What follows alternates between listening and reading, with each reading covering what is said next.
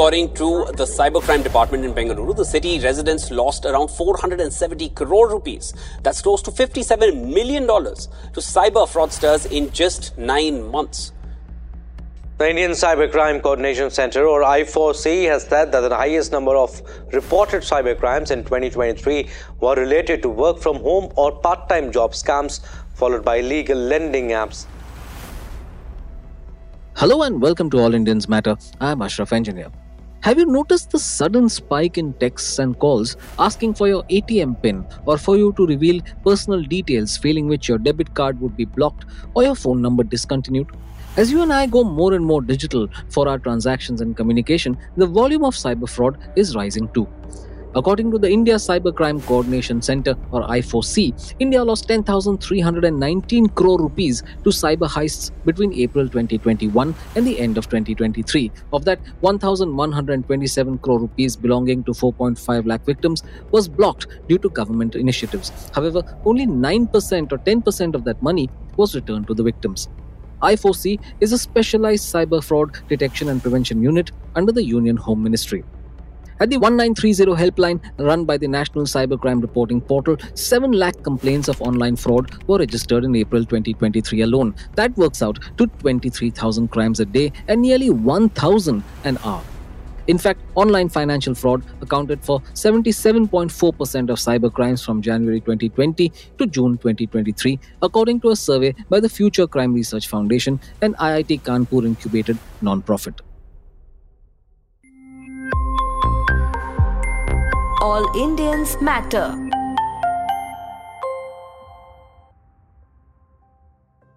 Among the most common frauds are investment related scams, loan offers, fake customer care calls used to extract OTPs from account holders, and sextortion.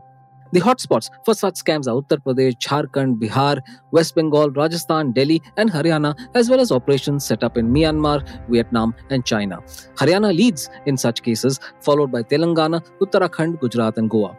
Delhi reported the highest number of cases among union territories, with Chandigarh coming in second and Puducherry third. A decade ago, it was backward Jamtara district in Jharkhand that was the cybercrime capital of India. Now, it's everywhere. The so called New Jamtara network lies at the tri junction of Haryana, Rajasthan, and Uttar Pradesh. Cyber gangs are also said to be flourishing in Odisha, Bihar, Karnataka, and Assam. So, why is cybercrime on the rise?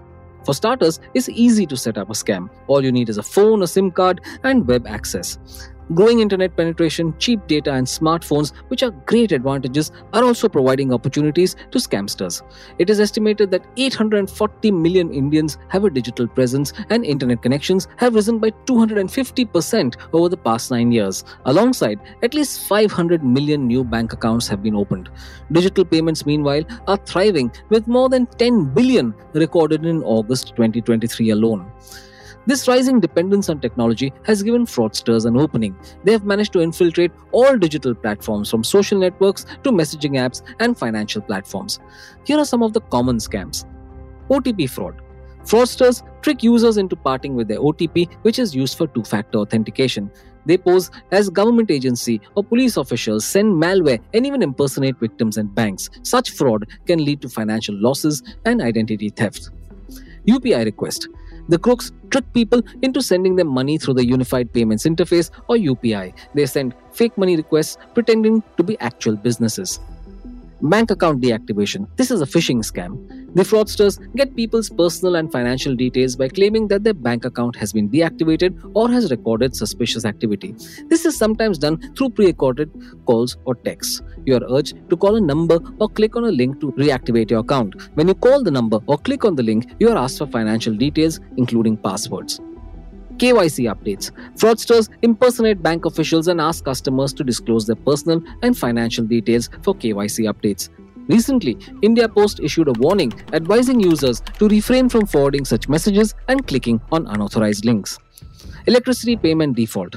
Consumers get fake texts saying their power bill is unpaid and that their connection will be cut if they don't pay immediately. The scam is designed to make consumers panic. As soon as you click on the link, you open yourself to a security breach. Here are a few ways to stay safe. Never entertain a caller or click on a link unless you have fully verified them. Check the phone number, email addresses, and domain names. Banks, the RBI, and other financial organizations never ask for personal or financial information. So don't believe anyone who says they represent such organizations when they ask for such details. Never share your Aadhaar number or PAN, credit card details, or passwords through email or texts. Use security software on your computers and phones. As we move rapidly towards a fully digitized future, our vulnerability to online fraud increases too. Make sure you are protecting yourself at all times. Thank you all for listening. Please visit allindiansmatter.in, that's A-L-L-I-N-D-I-A-N-S-M-A-T-T-E-R dot I-N for more columns and audio podcasts. You can follow me on Twitter at Ashraf Engineer, that's A-S-H-R-A-F-E-N-G-I-N-E-R, and All Indians Count, that's A-L-L-I-N-D-I-A-N-S-C-O-U-N-T. Search for the All Indians Matter page on Facebook. On Instagram, the handle is All Indians Matter. Email me at editor at allindiansmatter.in. Catch you again soon.